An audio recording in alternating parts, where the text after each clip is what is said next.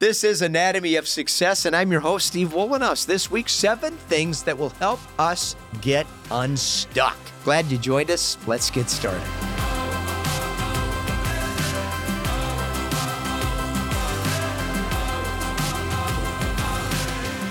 Welcome to Anatomy of Success here for the first time. Glad you joined us. Each week we discuss topics relevant to my 4 tenets of equanimity, which are better health, healthy relationships, healthy intimate relationships, and more satisfying work. I believe if we stay focused on those areas of life, happiness and satisfaction start to improve dramatically. And there's a whole bunch of things we could talk about as it pertains to those topics. Please subscribe to our YouTube channel and then subscribe to our audio podcast. Head over to weatherology.com. You'll find the Weatherology mobile app. It is free. Take advantage of that. Then find me under About Us at the top of that page. Links to my social media accounts. Listen, chaos has a remarkable way of making people feel stuck in life, and we've seen a lot of it the past 3-4 years. When the economy takes a dive, when we lose our job, when our partner walks out the door, it's easy to get the impression we've lost control. Feeling stuck is a common dilemma that can drive people deep into depression and really make life seem frustrating and very unfair at times. When we feel stuck, it's normally because we don't believe we have any options left. We feel our only alternative has been taken away, and we drift in the direction of feeling angry and resentful in the process. Once we embrace the idea that life is inflicting us with this unfair treatment, we marinate in that negative emotional energy that coincides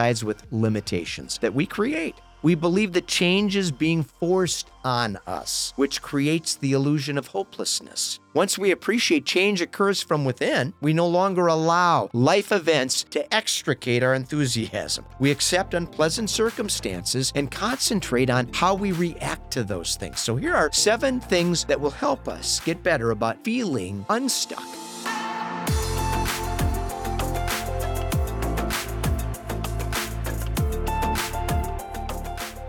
We have to release. I'm amazed at how many people dwell in the past. They can't let it go. Failed relationships, failed business endeavors. Many people are very haunted by the past and they can't move on. I spend 5% of my time literally reflecting on positive memories. Otherwise, I'm laser focused on the present and dedicated to planning a beautiful future. We have to release the past, forgive ourselves and anyone responsible for pain and move on. Not to seek reconciliation necessary, but we got to move on. We have to reframe, too. Once we appreciate our response to everything is completely in our control, we gain confidence in our ability to change our circumstances, change our routine, change our habits, change our attitude, change our relationships. So many choices are within our control. We can literally change our reality by reframing our perspective.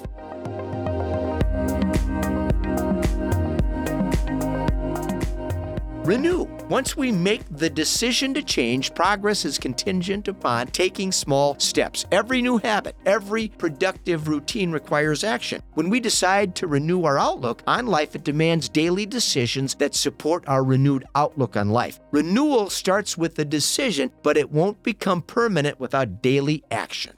Repurpose. Creating purpose requires moving in the direction of things that matter in life, finding meaning in our work and our relationships. That's a great place to start. Once we give up on the selfishness that drives many people and their desires, we start to examine how to make a positive impact on those around us, discovering things that truly make us happy and feeling inspired. Do essential things for helping us find purpose. It requires a deep assessment of our values and appreciation for the importance of impact.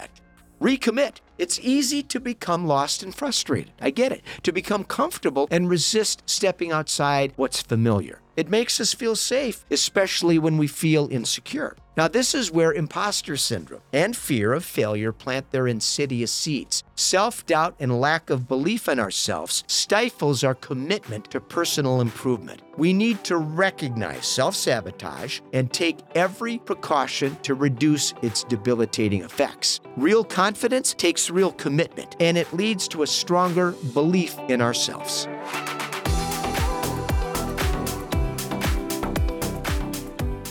Rededicate. A positive attitude matters, and so does an optimistic outlook on life. Hope is an integral part of that internal conversation, by the way, and it begins by speaking to ourselves with kindness and compassion. Many of us have created a very negative narrative that fuels our subconscious mind with negativity. Peace, prayer, meditation, walking, great things we can do to be proactive about getting unstuck. In the process, we rededicate ourselves to becoming a top priority. Repair. Sometimes the damage is so deep and difficult to solve on our own, it's okay to ask for help and reach out to a qualified professional. That can help us get through these complicated issues. That first step can be life-changing and set us on a path of personal improvement. If that pertains to you, I encourage you to do that. There's no shame in it.